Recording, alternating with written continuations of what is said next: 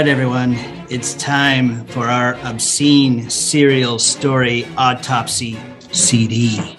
Your anagrams are showing through, Mr. Colvin.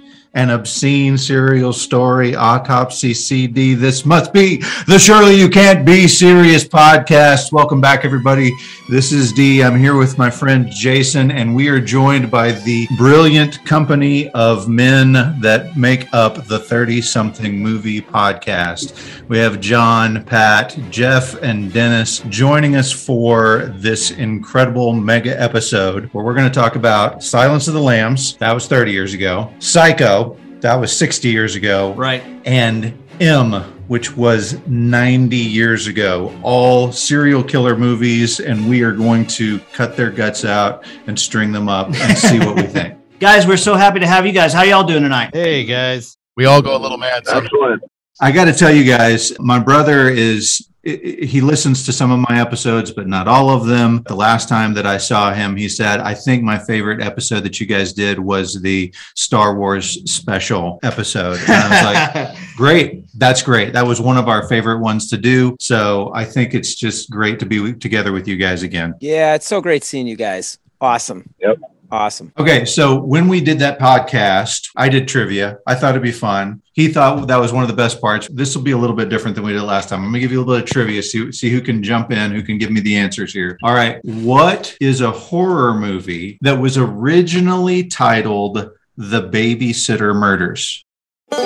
Before we get going, I just have to say I was listening to our last episode and I heard our Manscaped ad and I was thinking, okay, this is getting a little old and crusty. You know it's getting a little old and crusty? What's my that? yard. It's yard? The summer is winding down and my yard needs to be mowed. We're getting a little out of control in some areas. Some bushes need to be hedged back. Some lawn mowing needs to be done. Some weed whacking needs to be done. I'm telling you what, I like my lawn mowed and trimmed. my tree always looks taller whenever I cut my grass shorter. That Now- reminds me, we've got this new product that we want to talk to you about. It's called the lawnmower and the weed whacker from Manscaped. Yeah, Lawnmower 4.0 for the other things that might be a little bit old and crusty on you right now. Let's trim those things up. In addition to mowing, you probably also need to put some conditioning on your other parts that are mowed. And so there are products that they have that make things smooth and comfortable. There And I'm telling you, we're starting football season. You know mm-hmm. what Tom Brady takes care of every week? His balls. Tom. Brady makes sure his balls are in ship shape. If you just need a little trimming, say up in your nose or in your ears, they have got the weed whacker. Definitely check that out. So go to manscaped.com, use the promo code FANSIDED20 to get 20% off of your order and check out all the fantastic stuff that they have. Whack it.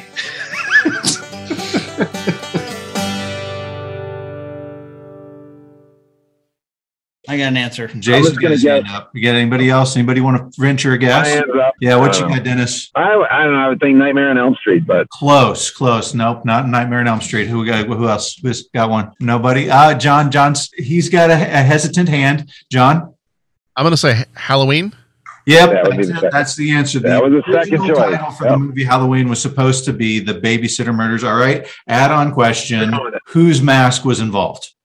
Yeah, it's too easy. Shout it out if you know it. Shatner. William Shatner's face turned inside out and spray painted and all kinds of weird stuff. All right. Now, final on this particular brand of questions. How does that movie relate to one of the three movies that we're talking about tonight?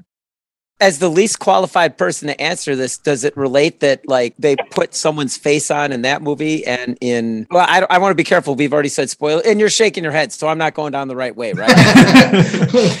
Just remember that a lot of these movies are about guys who had mommy issues. okay, okay. All right. Jason's got his hand up. What do you got, Jason? Well, I think that Michael Myers killed his parents. That's true. That's true. But what does that have to do with any of the movies we're watching? We're talking about tonight. Norman Bates killed his mother, Who else did he Psycho. kill? his mother's lover. And who else did he kill? The most important scene in the whole freaking movie. Who did he kill? A, a traveler who came to the hotel. Who was played by? Ah, Oh, uh, Jamie Lee Curtis's Janet. Lee and Jamie Lee Curtis. There you go. Oh. Janet Leigh Janet was Leigh. the mother of Yeah. Jamie Lee Curtis, who was in her debut in Halloween. Wow. Yes. I, I was Well- not ready for that. Good one. Good one. I don't think we have. Wow. You know I don't that. think we have any level 11 horror movie fans here tonight. Uh, like I, I'm definitely not, but I'm just glad that he killed Jamie Lee Curtis's mom after Jamie Lee Curtis was born, because otherwise we wouldn't have True Lies. So I'm just saying that's that's just good news to me. Love True Lies yep. and Trading Places. Yep. I will tell you guys that Janet Leigh was also with Jamie Lee Curtis in H2O, Mhm. the Halloween, like yeah. much later on sequel. They both have killer buds too. Killer bots. They do both have killer places. bots. Killer bots. I think the tape was worn out, and uh, Okay, so let me ask you guys a question. Who likes scary movies among you? I got Jason raising his hand. I got John raising his hand. I got a, a so-so wave from Jeff. Pat, you out on the scary movies? I don't do scary movies, but uh, I, re- I really dug these three movies. So I, Okay. I like psychological movies. And Dennis still has his hand up high. Okay, so smart, we've smart, scary movies. Yeah, smart, scary movies. Not slasher, killer, psycho, crazy stuff. I like a good, good psychological thriller. That's where I'm at. But like, you know, blood and guts and all that, like that doesn't do anything for me. So I, I wondered about this because I really I don't have much of a desire to be scared. I do like the thinking aspect of these movies. I don't really care to just be scared. I don't enjoy it, but I think there's a lot of people who do. There's like this safety of you're in a movie theater and you know the the danger that you're getting the rush of fight or flight chemicals from. But it turns out a lot of people like to be scared, and Alfred Hitchcock has an inque- incredible quote on this.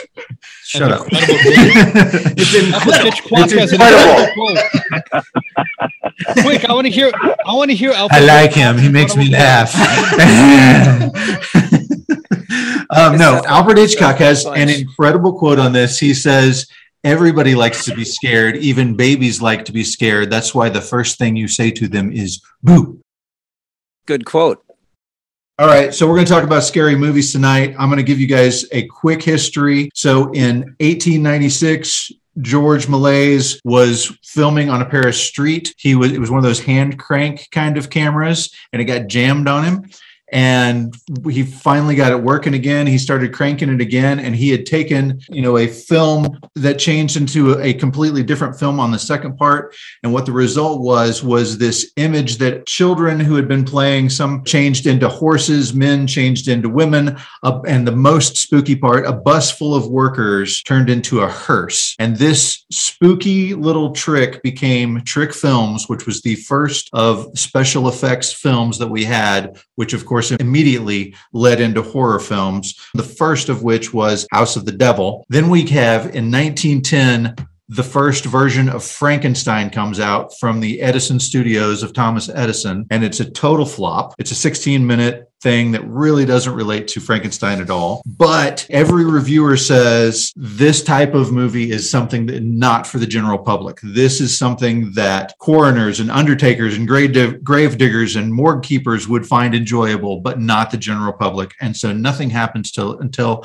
about 1925 when we get Mr. Lon Chaney in this movie called The Phantom of the Opera. And he does more special oh. effects of his own where he changes his face and you have one of the most dramatic scenes in silent films when she rips the mask off the Phantom of the Opera and he has that ghastly, toothy, sharp-faced grin. Looks like the girl on Fright Night. Amy, Amy. And then nothing happens for about six years until we get in 1931 M, Dracula, Frankenstein, about the ninth installment of Dr. Jekyll and Mr. Hyde, but it was the best. So the other other movies that came out in 31 included three from this young director named Alfred Hitchcock. So M was released in Germany May of 1931. It didn't show up in the US for another couple of years, March of 1933, which is about the time that Fritz Lang said, I got to get out of this country or they're going to kill me. Awesome. All right, keep on, keep on going. Keep on going. I'll man. tell that. I'll tell that story later. All right. I think there's some controversy about didn't he kind of tell a story about how he escaped from Germany and there's some controversy about what how much of it is true. Yeah. Okay. I'll tell the story now. Tell the story, man. Uh, so the story is he's directed this second, like basically second t- part to a movie that he had done before that involves like this psycho criminal. And in the second part, he is putting slogans of the Nazi party in the mouth of the villainous psychopath. And so he's feeling pretty haughty at this point. And, you know, the yellow shirts at the time are saying, we're going to take this film from you and you're not going to be able to show it. And he's like, you want to take it? You go ahead and try to take it. So they take it. And then he gets an invitation from Joseph Goebbels. Go- Goebbels, yeah. Goebbels, yeah. Yeah, J- Joseph Goebbels, who's, you know, the minister of propaganda and Hitler's right-hand man. And by invitation, I mean order to appear. And so he goes into this, you know, creepy marble department that uh, that uh, Joseph Goebbels has his office in. He's getting pretty nervous. He walks in and Joseph Goebbels is immediately friendly and shaking both of his hands and immediately starts telling him how much he loved Metropolis, which is Fritz Lang's, you know, big movie from 1927 and how much Hitler loved that movie and how they've decided they want him to be their head guy for Nazi films. And he says, um, you know that like my mother, I converted to Catholicism, but she was Jewish, which, you know, makes me Jewish. And Goebbels says, Oh, sir, we decide who is Aryan and who is not. And he's like, Wow. Okay. And so Goebbels starts to give him advice on his films, and he keeps looking out of the window at this clock in the street, thinking, okay, I've got a little bit of time before the banks close. If I can just get to the bank after I'm done with this meeting and get all of my money, I can get out of the country. But Goebbels keeps talking to him. He keeps looking at the clock. Goebbels is like, you know, there's this part in your new movie where the villain takes over the body of somebody else. The movie should just end right there. And he's like, oh, yeah, you're totally right. That is exactly Great idea. Great idea. That is exactly how my movie should end. Keeps looking at the clock. Goebbels keeps talking, and eventually time runs out, and the banks are closed. So he goes back home. He has like five thousand dollars in cash at home, and decides he's going to leave everything else. He goes to his door and sees that his building is surrounded by the yellow shirts. He's like, okay, they're going to keep me prisoner here. There's nothing I'm going to be able to do. He walks out the door and realizes they're just involved in some military exercise. They don't care about him at all.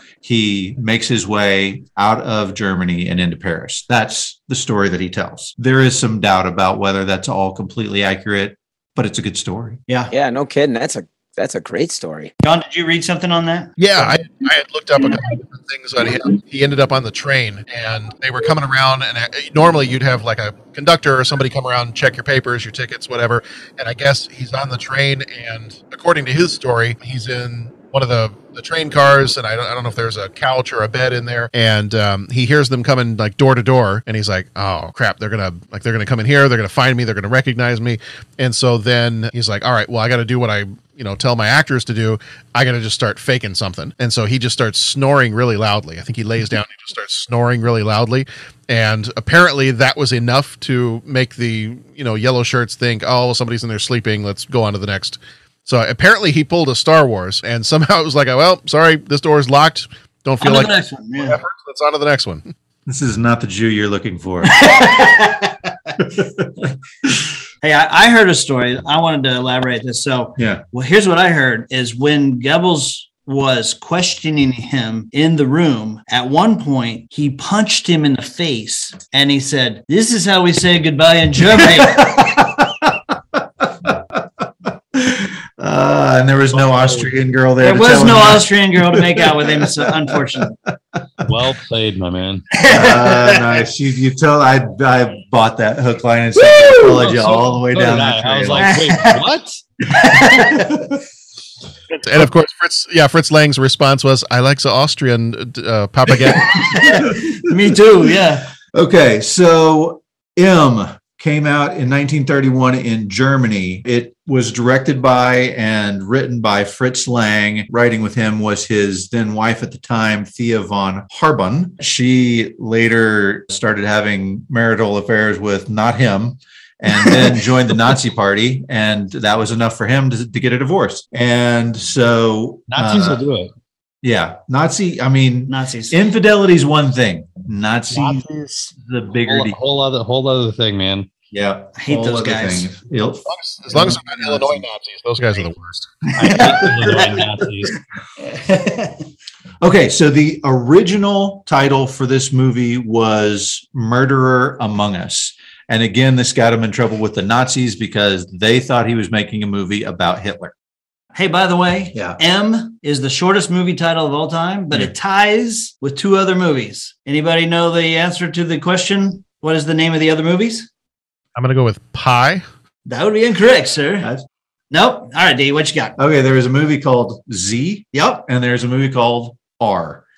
you got it. But this is definitely the most famous one letter titled movie.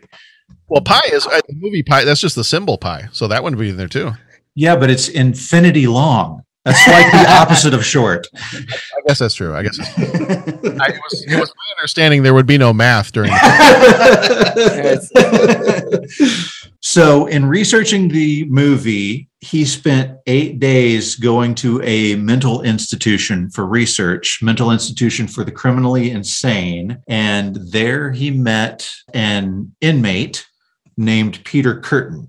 Ooh. Do you know who Peter Kürten is? Jane Curtin's grandfather. Well played. Nicely done. Amy Lee Curtis's great uncle. No. So Peter Kürten was known at the time as the vampire of Dusseldorf. He had literally just been arrested within the year before Fritz Lang is going in there and talking to people. A lot of people claim that this movie is supposed to be based on him. We're going to talk later about Ed Gein and how many of these movies and other movies have been based on what Ed Gein did. Peter Kürten makes Ed Gein look like Mr. Rogers yeah. like had seriously some sick and twisted stuff that I won't go into. But now it's as good a time as any. If you're listening with your teenage kids, we're normally family friendly, but these movies are really, really unpleasant subject matter and based on real stories that have even more unpleasant subject matter. So it may get a little graphic. We may want to do PG 13 extra, Yeah. right? Yeah. Yeah. PG 14. Yes. I wanted to. I wanted to say real quick. I made the mistake of going to the Peter Kürten Wikipedia page, Uh huh. and, and now I'm feeling like in Ghostbusters. I looked at the trap, Ray.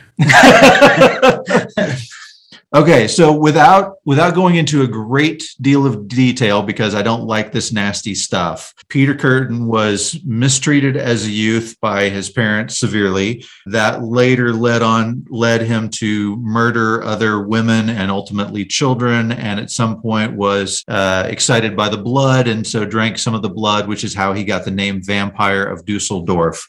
When they were ultimately when he was caught it was because he had taken a potential victim to his house. She had convinced him to let them let her go, and he thought she would never find his house. Well, she could find it. He sees her hanging out outside of his house. He knows he's done for. He's murdered tons of people. So he goes to his wife and says, "You need to tell him that you knew nothing," which she didn't, um, and you need to turn me in for the reward, which she did. Um, so she got the reward for turning him in, even though he was really turning in himself. Obviously, he was in the mental institution for a time, but ultimately was convicted at trial. And back then, they were still using the guillotine. And so, as he's being walked to his death, he asked the executioner, After my head is cut off, will my ears still be able to hear the blood spurting out of my neck? Because that would be the ultimate ecstasy. That's how bad this guy is. So, M is not so bad. Yeah, really. M, you don't see any murders. You just get to imagine them as they occur.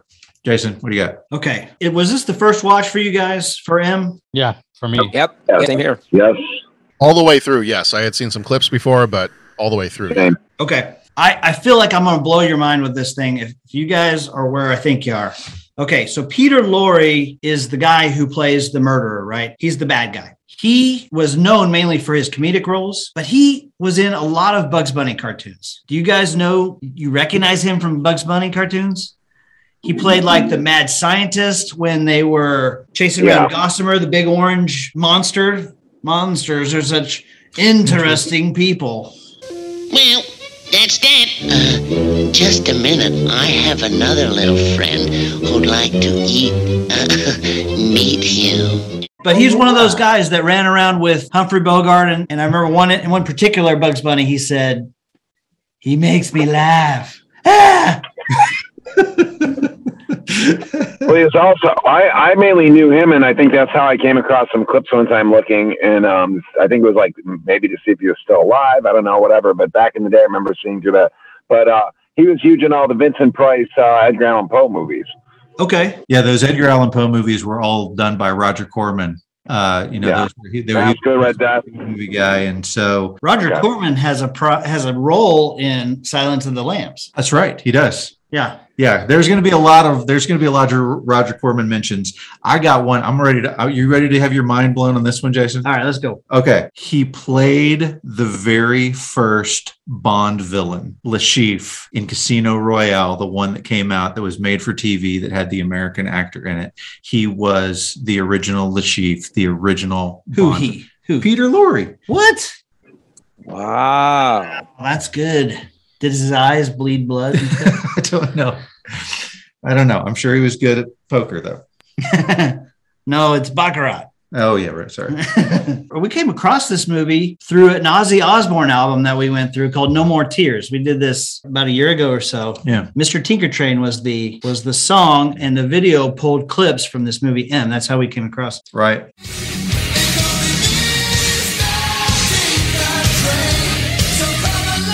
So in the movie, he used real criminals. Right. Throwback to Beat It.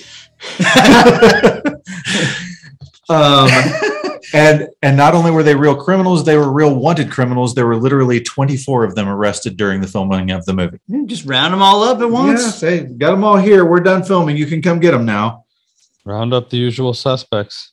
That's right. Fritz Lang was convinced to make this film after reading the last scene of the script when a mother ominously warns, You have to watch your children. you know, I talked about Peter Kürten. He denied that it was just about Peter Kürten. He said there were lots of bad guys then. I'll throw some names out if you're one of those folks who are into the true crime serial killer stuff. Back then in Germany, you had Fritz Haarmann, who had uh, 24 victims, was known as the Butcher of Hanover.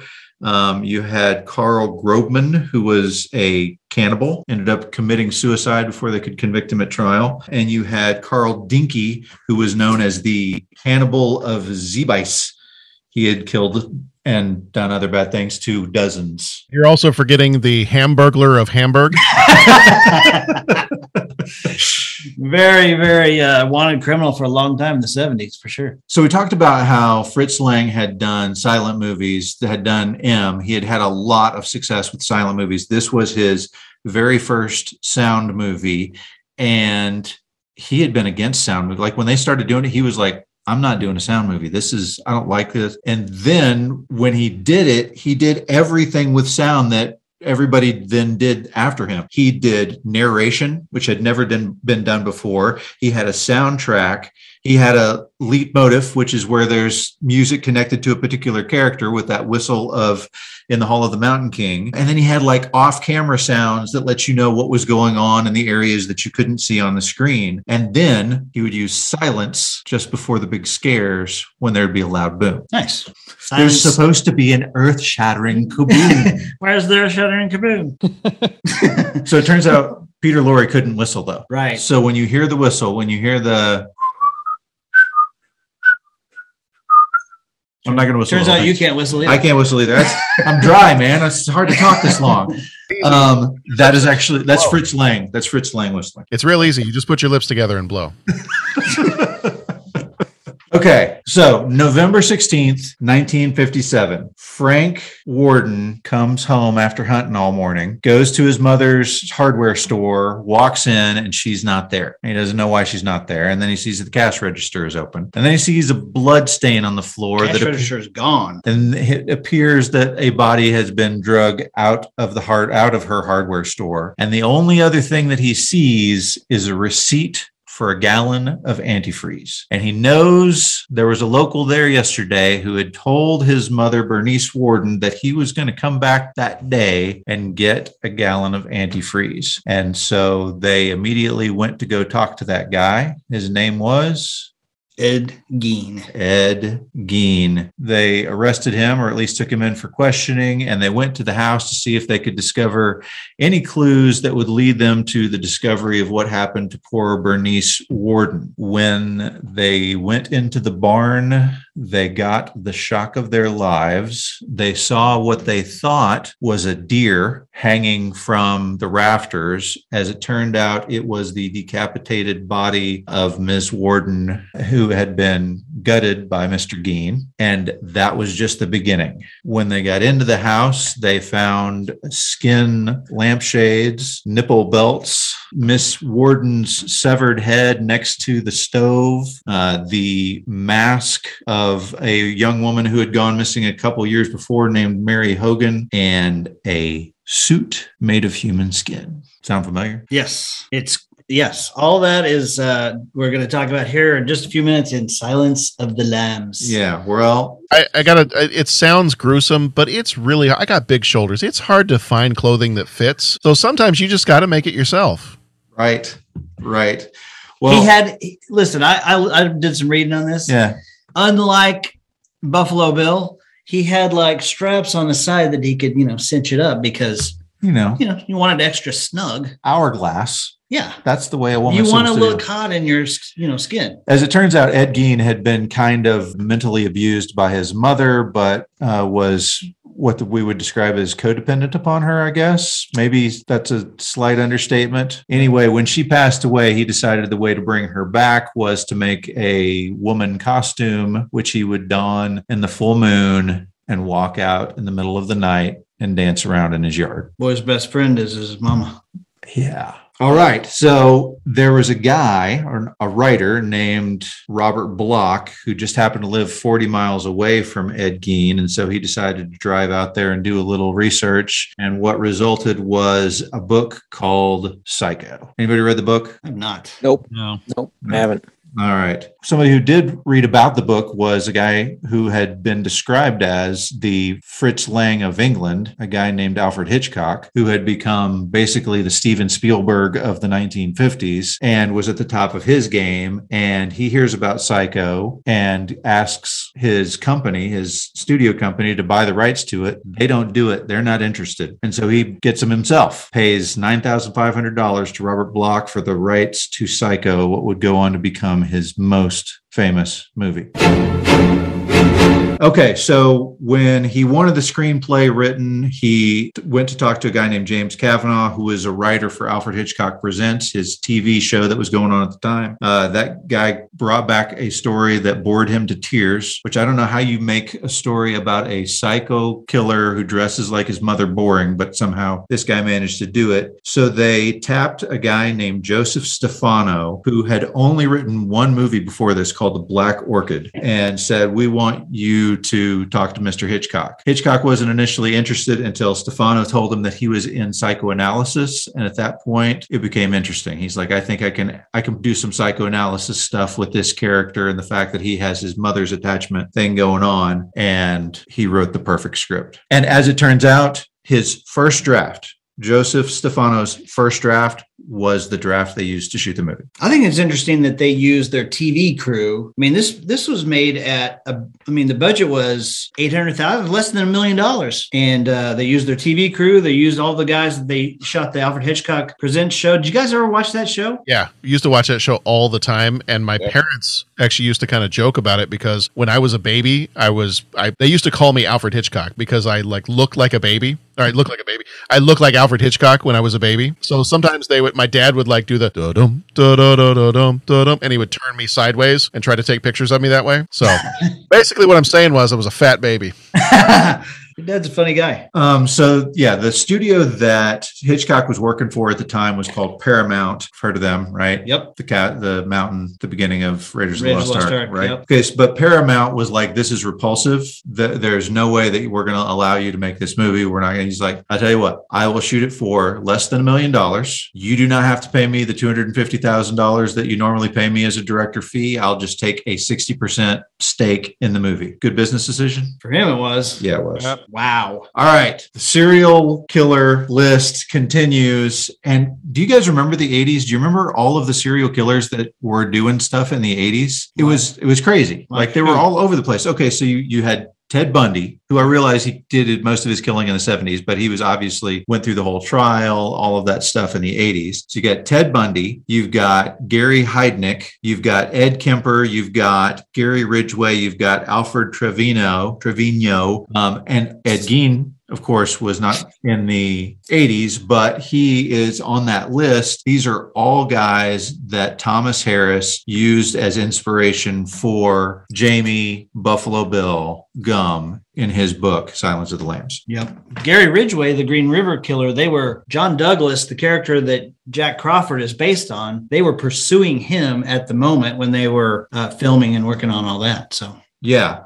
So Ed Gein, obviously, we've got the skin suit, right? The sewing, that's that's that relation with Ted Bundy. That you remember the arm brace that he's got at the beginning when he's loading the couch. That was a trick that Ted Bundy would use. He'd use crutches or an arm brace to look helpless and use that to lure his victims in. Gary Heidnik is the guy who. This is interesting. I, I had to read on this guy a little bit. He developed his own like religion, and his, within a few years, this religious sect that he had formed had half a million dollars. Like he had invested with Edward Jones and like was a wise and savvy investor who then later on gets a bunch of prostitutes and keeps them in a pit down in his basement. That's the that's the way it relates to Silence of the Lambs. But he tried to plead insanity like the rest of these guys. But the Edward Jones guy or his whoever his financial advisor was like, nope, he absolutely knew right from wrong. He was a savvy investor. There's no question this guy is not insane. And that's how he was one of the only three people who've been executed in Pennsylvania since they reinstituted that. all right. So, what about 1986's Manhunter? Are you guys familiar with that one? Seen that one? Thoughts on that one?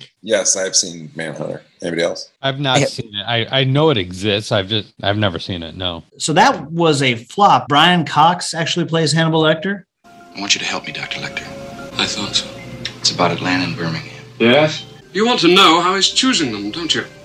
Uncle Argo, Yeah. Daphne's dad on Frasier to me, but yeah, or the you know the main bad guy in the Bourne Identity movies. yeah. What'd you think of him, Dennis? Do you remember that? It's from a long time ago, and I mean, I it wasn't as good. I, I was, I think, I was expecting more because I think I saw Silence first, and then obviously then that one, and I, I think it was a bit of a letdown. Wasn't as good. Michael- Underwhelming, I guess, is what I would think. It, you know, so I remember seeing it, some good spots, some good parts, but then overall, like it had a kind of a, from what I remember, a pretty creepy vibe.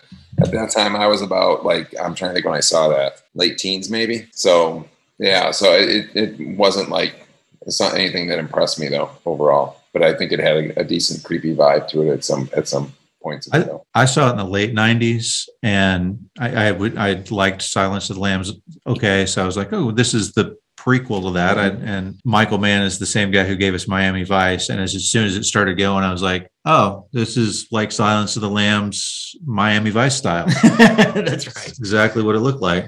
Crockett and Tubbs Yeah. come in, they get Lecter.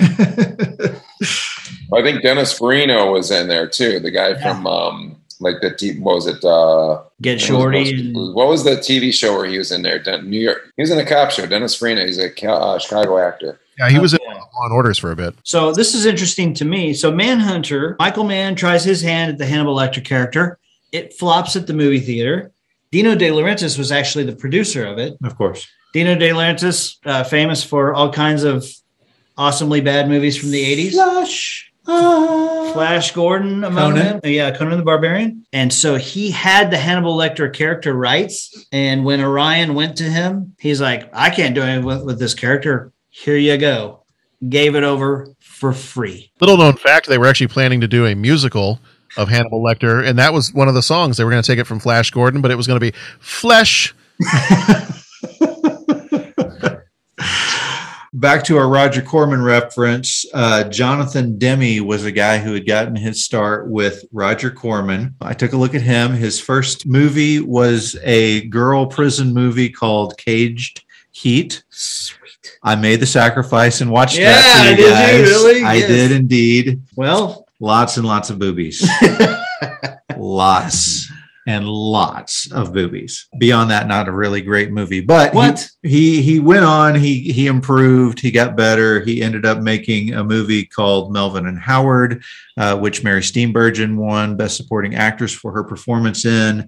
And then he did a movie that we've talked about. This movie's called Something Wild. Do you remember where we talked about this? It- Jeff Daniels, Dumb and Dumber. There you go. So he did something wild, which is the movie that they talk about in Dumb and Dumber. Then he did Married to the Mob, and then he got tapped to do this movie. Well, the book had been out, and Jodie Foster was like, "I want to play this part." She petitioned to play this part, but when she found out that Jonathan Demme was going to be directing it, she was like, "Well, he's definitely going to be giving it to Michelle Pfeiffer. I don't even need to bother, but I'm just going to go and meet him, and let him know I'm interested if, as a Plan B." And that worked because Michelle Pfeiffer said, "No, no, I don't want to do that." Seems gross. Seems gross, and so she got to play the young officer Starling. Quick thing about uh, Something Wild, also starring Ray Liotta. Yeah, Yeah. If you see the uh, sequel to uh, Silence of the Lambs, Hannibal, isn't he getting his brain eaten in that movie? Eat his brains. That's Yes. right. Yes. Yep. Yes. While while he's alive still. Yeah, And, Just a little bit at a time. and and as long as we're making connections, there was a movie that came out called Hitchcock, which starred Anthony Hopkins. Anthony Hopkins as, As Alfred Alfred Hitchcock, while he was directing the movie Psycho. Other names associated with Clarice Starling were, were Meg Ryan, Nicole Kidman, and Halle Berry. You guys probably didn't have a lot of time, but what, what do you think in recasting wise? Is Jodie Foster the perfect one? Do you have anybody else that would be Yeah, let's, better? let's start with Jodie Foster. Who would you guys cast instead of Jodie Foster? Back then or now? We don't care. Do now. Let's say they're rebanking it now. Who are you going to cast now? Scarlett Johansson. Oh, hot. Maybe Sigourney Weaver back then. I would, would have been interesting. Okay. That's a good one. Pat, you got any thoughts on that? Well, see, and I'm looking at Jodie Foster's age back then. Monica You know- Bellucci doesn't count either. Yeah, I, I figured. I figured. I I struggle with this question, and you know, it's it's really interesting. You know, I'm I'm kind of lost in thought with everything you guys are mentioning. Like, oh, that would be interesting seeing that person play this role. Hmm, that would be. I don't know if I have anything to offer to the conversation with that. Yeah, and sometimes it's hard when I go back and watch movies when I was younger. I tend to see those actors and actresses like I did when I was that age. So when I rewatch this movie, Jodie Foster seems like someone older than myself, even though when I'm looking at the age that she was, and she would feel she was a few years younger than uh, what I am right now. If it helps at all, she was born in 62, so she would have been Yeah. 29 whenever the movie came out. Yeah, yeah. So, like I said, I was obviously well younger than that when the movie came out, and I'm slightly older than that now. Yeah, I, I'm, I'm going to keep just saying I don't have anything, guys. But it's it's interesting because Jodie Foster really just seemed to bring something like just a very unique touch to this, and so it's kind of hard to imagine who else, either now or back then, that would fill that role. Halle Berry, that struck me as pretty interesting because John, didn't we just do a movie where Halle Berry was like her first role? Yeah, the um Yeah. uh, uh, she was Sam Sam Jackson's girlfriend in um, Um, No. Uh, Jungle Fever. Jungle Fever. Jungle Fever. Yeah. Yes, and and so like that really, I- I'm kind of stuck on that name because wow, that's a really interesting question. Recasting this role as Jodie Foster because she really just seemed to nail this character. She was the real deal. I mean, she was not quite in over her head. She was she was equal to most all of the challenges presented to her in the movie, but then she was also very vulnerable to Hannibal Lecter. And I want to say that in in I don't want to jump the gun with trivia here, but I want to say that there was something that Anthony Hopkins did in a scene. I think it was going after her accent or something that Jodie Foster wasn't ready for. And that like set her back a peg when, you know, all of a sudden Anthony Hopkins was coming after her the same way that Hannibal. Yeah. So I was just going to say it would have to be someone that was like both strong, but also vulnerable. And uh, I don't know. I, I've got two names that I yeah. Take mine, Jeff. I'm that, that that kind of jumped out at me. One was Geena Davis, Oh, that's a good one. Yeah. and the other was Demi Moore. I feel hot. like maybe not so much the physicality of like you know running through the uh, doing the coursework but just some some of the psychological stuff and portraying that aspect of character both of those could have brought a very interesting take to that character John, you got anything? I the one I had in mind, um, I, I had one kind of playing around in my head, but it's because back in the late '80s, early '90s, I just wanted to see every movie she was in. Um, so one of my first thoughts was a Winona Ryder, and and Jennifer Connelly. well, that yes, that and never mind. All right, I'm just gonna excuse myself for a minute. I'm gonna go watch Labyrinth. I'll be back in a little bit. But the other one I was thinking about because I Pat, to your point too, with the character of I always have to say it, Clarice. With the character of Clarice, um, it's got to be somebody who is almost almost seems like physically physically unassuming or physically weak is not the right word, but but someone who you're going to un- underestimate her a little bit. You know, you might look at her and be like, all right, well, there's, there's not much there to her, and she's, you know, she's she's probably a, a, a very quiet person, but she's got a strength to her that she will just walk right into this mental institution and walk right up to one of the worst killers uh, in the United States and start having a conversation with him. So somebody that I thought could potentially do something like that, Uma Thurman, I thought might not be a bad choice for something like that. Yeah. But I mean, you've got, I mean, even her name, like she's, her last name is a bird. It's, you're, so you're like, and he kind of plays off of that a little bit when he refers to her as Starling, you know, fly away. And it's got to be, it's got to be something that there's the, when you first look at her, there's the innocence, there's the almost the unassuming nature, but then it's got to be somebody that could walk right up and just start having a conversation with Hannibal the cannibal. So when Jonathan Demme was casting the FBI extras, whenever she's going through the FBI Academy at the very beginning of the movie, he deliberately cast guys who were tall. He was trying to find guys that were over six foot tall. And I don't really think of Jodie Foster as this teeny tiny lady, but that's just because she's been up with actors who are not particularly tall. But there's that scene where she gets on the elevator and like it's a bunch of guys and her, and she looks like a head and a half shorter than everybody else.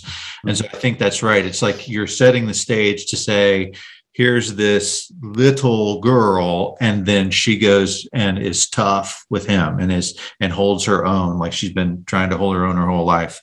So my answer to the question born the same year jennifer jason leigh nice. I, one of my favorite things about that scene in the elevator is when is when she goes all right before we get started does anybody want to get off That's a good one. I thought you were going to say she pushed all the buttons and said, "Ooh, like a Christmas tree."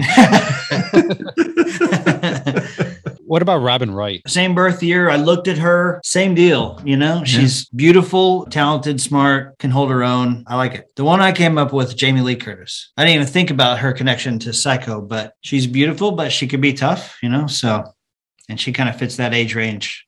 She seems old now, but Yeah, it seems like she's been older. she was major. My back first my first thought was Holly Hunter, but she's a little older. She's a little older, but I thought she'd have the good southern accent and the right height. Okay, let's talk about Hannibal Lecter for a minute. You guys ready? We ready to Yeah. get everybody in that one? All right. Hannibal Lecter. He's ranked as the number one villain of all time by AFI over Darth Vader. Wow. Number one. I don't know how to agree with that. He's awesome. I mean, the character itself is awesome. Kind of hard to root against them at some points in the movie. I mean, I was kind of like, sort of like rooting for the monster in a monster movie or the sharks in Deep Blue Sea. It was like, dude, this guy's going to get out. And that's pretty cool. So Anthony Hopkins was cast, of course, won an Oscar, did a fantastic job. But I'm just going to throw these other names at you to see what you think about. These are the guys that were considered for Hannibal Lecter. Okay. Robert Duvall. I'm getting a head shake from John, getting a nod from Pat, getting Okay. a blank stare from Dennis and Jeff. I don't think he's uh I don't think he's menacing in any way. He's too nice. He seems sweet. All right. John Hurt. John Hurt's the guy from Alien, right? That has the thing come out of his chest. yeah. Yeah. Okay. So I've got some these names blew my mind. Okay. So Robert Duvall, Jeremy Irons, I think would have been good. That's who I was thinking. Jeremy Irons popped into my mind. Scar. He's scary, right? I mean, he's menacing. Scar. Yeah. Jack Nicholson, Dustin Hoffman. Ooh, that one no. How about Patrick Stewart? That'd be interesting. That'd be that'd be kind of cool. Dustin Hoffman. I can't see that though. Dustin Hoffman's about five foot one himself. What's the scariest thing he's ever done? Rain Man. There's definitely 13 bodies buried in the back. So here you go: Louis Gossett Jr., John Lithgow, and the one that blew me away, Christopher Lloyd. Marty, this body is very heavy. Help me drag it. I'm, it's interesting because like I could see Christopher Lloyd Yeah. and I could see Patrick Stewart, right? And it's funny because like I know Christopher Lloyd obviously is Doc Brown, like he is Doc Brown, but he was also Commander Kruge in Search for Spock. So I've seen him as a villain. So I, I Judge think Doom. Hello. Judge. Oh yeah, Jeff. That's exactly yeah, there right. you go. I- Yeah, hello. Yeah. He would he would seem to be I don't I don't know if unhinged is the right word. The Anthony Hopkins portrayal of him is I, I don't want to say more cultured, but I'm just going to say more cultured. Whereas I think Christopher Lloyd, at least based on the other characters that he's played, would be a little bit more psycho guy. Right, Patrick Stewart. You know, obviously Jean Luc Picard, and then also in Dune he played. I, I always forget the guy's name. Not Halleck. Was it Gurney Halleck or whatever? He was. He was the uh, in Dune. He was the prince's like right hand man. But seeing him as a bad guy, he's. I know he's been a bad guy in at least one film, but I could see Patrick Stewart just you know pulling on all his capital A acting chops and really like that would be cool. But but I mean Anthony Hopkins is so, is so good. John Lithgow was was a a Yes. off that list too. I'm I'm a little surprised that they didn't uh, throw this out The Willem Dafoe That's Oh, that's a good one. Yeah. because I feel like I mean you look at you look at some That was pictures. no question. I feel like you look at some pictures of Hannibal Lecter, and like one of the things that one of the things that really gets me when I look at pictures of him is he look like Anthony Hopkins looks like a reptile. And I know that that was one of the things that he specifically brought to that character was, you know, he, he I think he based it off of a friend of his who who had this habit of not blinking, and then he also was like, well, reptiles don't blink, so I blink in my scenes unless it's at a dramatic time. Um, I'm going to be very intentional about when I blink. And so he's just got, even if you look at still photos of him as Hannibal Lecter, he looks like a reptile. And then when he's got the mask on in those other scenes, you just you see his eyes, and they're just his eyes are just massive. And and I look at a picture of Willem Dafoe, and I'm like, okay, he could pull off the reptile look. He could pull off the I'm just a normal person. I'm I'm very educated. I'm I'm a well-rounded human being. But if you let me out of this cage, I probably will eat your face. Yeah.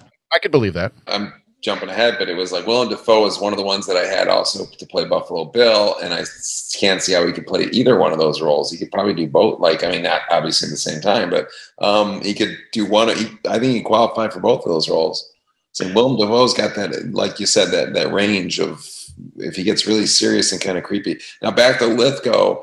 Um, I think we were searching for when he, if anybody's seen, obviously Dexter, he played a, a full season on Dexter and was a really good serial killer in there. Okay, so my pick for Hannibal Lecter would probably be Jack Nicholson among them, but he was considered the one that you haven't mentioned that I thought would be a good one would be Jeff Goldblum. Oh yeah, that's right. Can do Smart. the fly. Yeah, he can do smart. He can do smart and poised, even though he does that affectation that he does. He can pull it back and do something like the fly where he's smart and poised and awesome.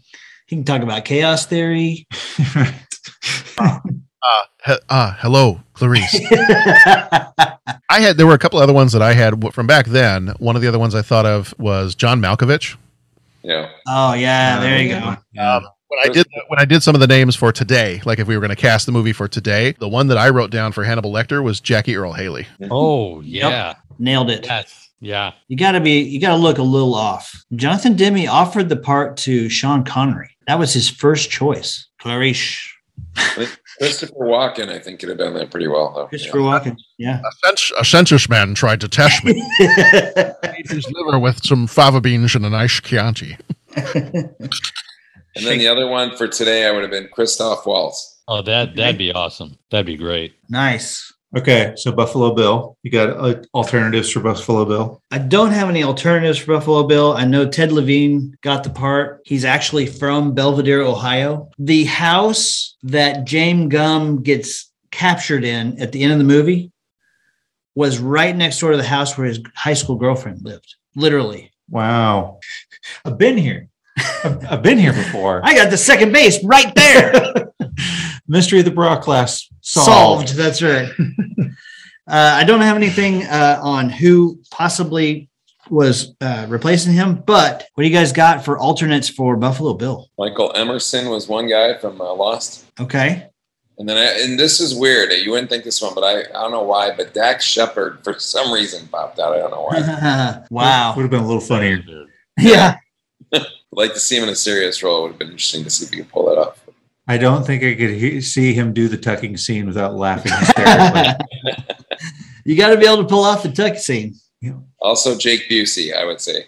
There you go. That's that's, that's a good one. Nailed that one. yeah, that's a good one. Of the time, at the time, Steve Buscemi. I did the the the Jokers from the the more recent Batman movies. Either um it was uh it's Joaquin Phoenix, right? was Or Joaquin, or um Jared Leto would be too pretty. who was yeah, who was the who was the one in the Chris Nolan? I can't think of his name. Ledger. Um Heath Ledger. I I think you know Heath Ledger or Joaquin Phoenix, sorry. Uh I think would make a real interesting, you know, being able to uh play that character. Joaquin Phoenix would do the tucking scene. 100%. Two other Now- ones that were on my long list were uh, Crispin, Crispin Glover and Andy Serkis. Yeah, there you go. Those would both be yeah. good. Yeah, that's great. I had uh, for for names from today. Joaquin Phoenix was on mine because I'm picturing like the whole tucking and dance scene and Joker like dancing down the staircase and the, yeah that whole thing. Um, and then the other one I thought of that could be like somebody from today that could be kind of interesting was Tom Hiddleston. I kind of like that. I, when I picture Buffalo Bill, like I f- picture kind of like a like a tall kind of lanky guy. And I don't know, just when when he plays Loki, I I picture him as being kind of a tall lanky guy. Um, and I think he's got enough acting chops that he could pull off. He could pull off the socially awkward, weird, you know, whatever he needs to do to be Buffalo Bill. He could do Lecter. Yeah, Yeah, But- yeah, he Cultured, could. English, yeah, yeah, smart. Yeah, I've, I've got a couple names that kind of popped yeah. Go ahead. popped in my head. So this would be back in early '90s. That hit, there's something about these actors that could portray the the really off the wall in an uncomfortable sort of way type of character, right? So like Nick Cage, maybe Edward Norton, because when you think of uh, that the We have movie he was in with Richard Gere, Yep. Uh, Oh, primal. Primal Fear. Primal Fear, yeah, like that sort of character. which oddly enough, Edward Norton was the main character in Red Dragon, the prequel movie. That's right. There we go. Oh yeah. And Will- then Detective, right? Will Graham. Yeah. and then Gary Oldman was the other name that came to mind.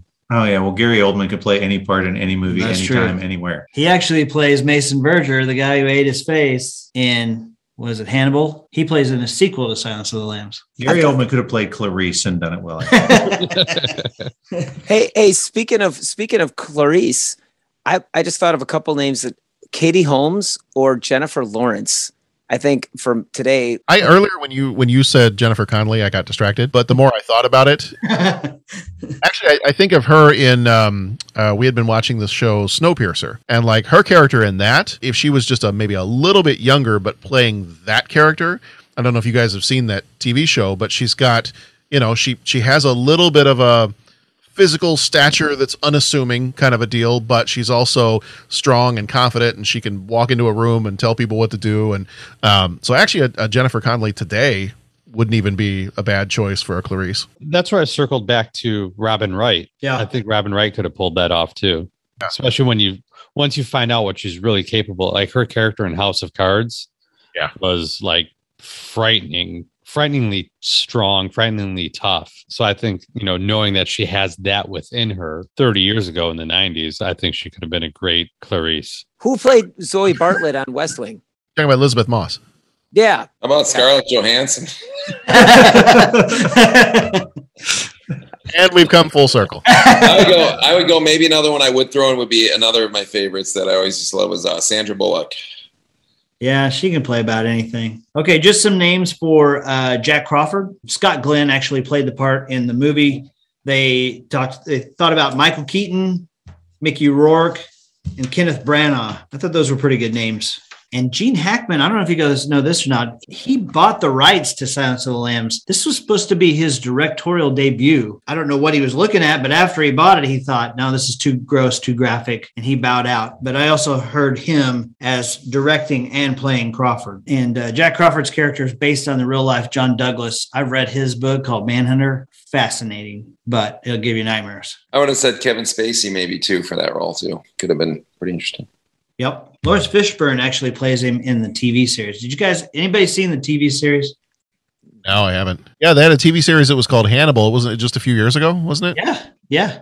And then they've got one coming out this year, or it has been out this year, called Clarice. Oh, I didn't catch that at all. Yeah, I, I so I well that's what I thought you were talking. I started watching Clarice. I only got like two or three episodes in, and it was just it was not landing well.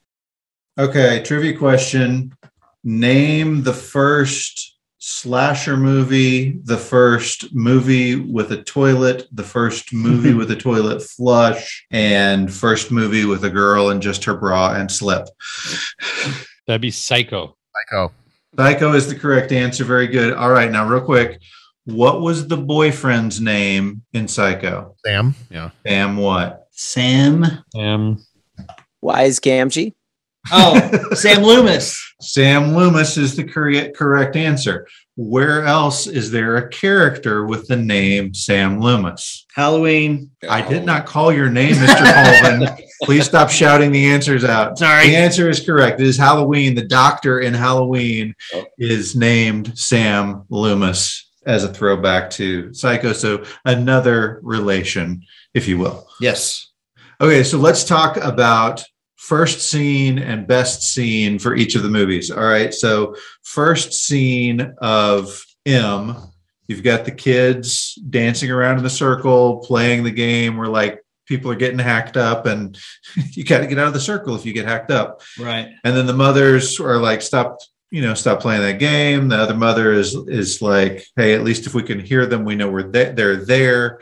And then you see the wanted poster. You see murder on the wanted poster if you happen to speak German. It's not a real hard translation to make, but then a shadow comes over the word murder and it's the killer. Right. What do you guys think? What do you think of the first scene? I, of, of M, I thought that was great. Like I thought, especially knowing that this is one of the earliest movies that incorporated sound. You know, to start it off with. I mean, because always, and at that point, it, it wouldn't have been the case, but. But I, I always I always love a good creepy child in a horror movie. Um, you know, and, and the the kids' song that they were singing was like just creepy enough to be like, all right, well, I can I can see where if somebody watching this in 1931 was like, good lord, that was a morbid little song being sung by children. You know, I, that may not have started the trend of let's put creepy kids in movies to scare people. Yeah, I thought it was very simple, right? It it wasn't too complex, trying to set up too many possible avenues of you know possible misdirection or red herrings. Like we're pretty much going to tell you what's going on. These kids are going to sing about it. Their their mothers are going to clarify some things and then we're going to see the murder like the word murder show up and then you get the entrance of the murderer it's like yeah that that's pretty much everything i need to know right now so thank you very much for these three and a half minutes i hope the rest of the movie isn't as obvious as the, the first handful of minutes were I agree with everything that's been said. Dennis, did you get a chance to watch? Uh, Yeah, I did. Now, the one thing I, I watched both the title version for half of it, and I did watch the English version. I was just curious because you said the sign says murder, which I thought too. What's interesting on the English version, because what they do is they'll suppose the English text over, and it just says 10,000 marks reward missing. It doesn't say murder in that one version, which is weird. Hmm. So I was just wondering how, when they translate it, was interesting how they, if that was correct, that was missing or murder. Because I was like wondering, are they in in the in the German part, it looks like it's almost a question mark of something. Is it murder or is that like I wonder? I took German, so I should know this, but um, for two years, but high school. But I yeah, I'm I'm just curious what that sign really said in German because to me it looks like something murder, probably for a reward. Yeah, so they they they refilmed like a lot of this a lot of the movie for to be to be in English. Okay, so they refilmed it. You know, you've got the original version that Fritz Lang did, and then they refilmed a lot of it to be in English. And Peter Lorre played his same part in the English version as well. He had escaped to the US by then because he was also Jewish and knew it was time to get out of Nazi Germany. And that was his first English speaking movie was this movie. really? Yeah. So his second English speaking movie was The Man Who Knew Too Much, which was directed by Alfred Hitchcock. Okay, guys, we're going to take a quick Second, to do our new segment called the Shirley Showcase. Today we have Mr. Dayton Johnson. Yeah, Dayton Johnson's a friend of ours. He has been on the a Film By podcast, which those guys are friends of ours, and now he's got his own podcast called Docking Bay 77. That is And some sort of Star Wars reference, right? That's what I took it as. I think it's got to be. We got to ask him that question. Yeah. All right. Well, let's hear from Dayton Johnson. He's got an episode, a throwback to one of the episodes that we did last year, season one, and he's going to give us his opinion on that. Yeah, Dr. Feelgood and Skid Row. Here's Dayton Johnson. Hey guys, it's Dayton from the Docking Bay 77 podcast. I thought I'd do a Shirley shout out to one of your older episodes Skid Row versus Dr. Feelgood. A little history, real quick. I've been a fan of Motley Crue for a while. I still actually own my original Shout at the Devil on vinyl, and I actually did buy Dr. Feelgood when it was released back in 89. Skid Row's a little different. Yeah, I heard him on the radio a lot, and I had friends that had their CDs, so I got to listen to him. But it wasn't until last year or so that I actually bought Skid Row and Slave to the Grind on CD. Now, when comparing these two records, I decided to look at the songs that weren't released as opposed to the singles, because both records had a lot of great singles released off of them. So when I started looking at Skid Row, songs like Sweet Little Sister, Making a Mess, and Can't Stand the Heartache really stood out as really good rock songs. Midnight Tornado also stands out, and to a lesser extent, Rattlesnake Shake and Big Guns. It's a really solid record, especially since it was a debut album. Dr. Feelgood had a lot of good singles released off it, every one of them is stellar. But when you look at the other songs on the album, they're really not all that great. I mean, yeah, there's a nice bluesy swing to them, but I didn't find myself singing along to them, and I really just kind of let them play in the background and sometimes even skipped. So I'm kind of surprising myself because going into this, I thought I knew my answer, but after revisiting both records, I decided that Skid Row put out a better record. Even though I think Dr. Feelgood is a great album, Skid Row just kind of edges it out. For a debut album, it really does rock. Hey guys, thanks for letting me do this, and I'm looking forward to more good episodes. All right. I love it that it- he had the experience like we've had before where we revisit something and we're amazed that we missed out on it the first go round. I think when you compare album to album, I've got to agree with them. I think Skid Row's album is better than Dr. Feelgood, even though I love Dr. Feelgood. Dayton, thank you for doing that for us. We really appreciate that. Go check out his new podcast, Docking Bay 77. Yeah, thanks, Dayton. Really appreciate you and all your input. And uh, also be sure and go check out the A Film By podcast with Dayton and friends. All right, so that's going to do it for part one of our M versus Psycho versus Silence of the Lambs episode. We'll be back next week with the awesome 30 something guys again as we continue our conversation, getting a little bit more in depth this time with those three movies. Excellent. Look forward to seeing you guys then. Be sure to hit that subscribe button so that you don't miss that episode. Subscribe to us, subscribe to 30 something, and subscribe to Pocket Full of Kryptonite podcast.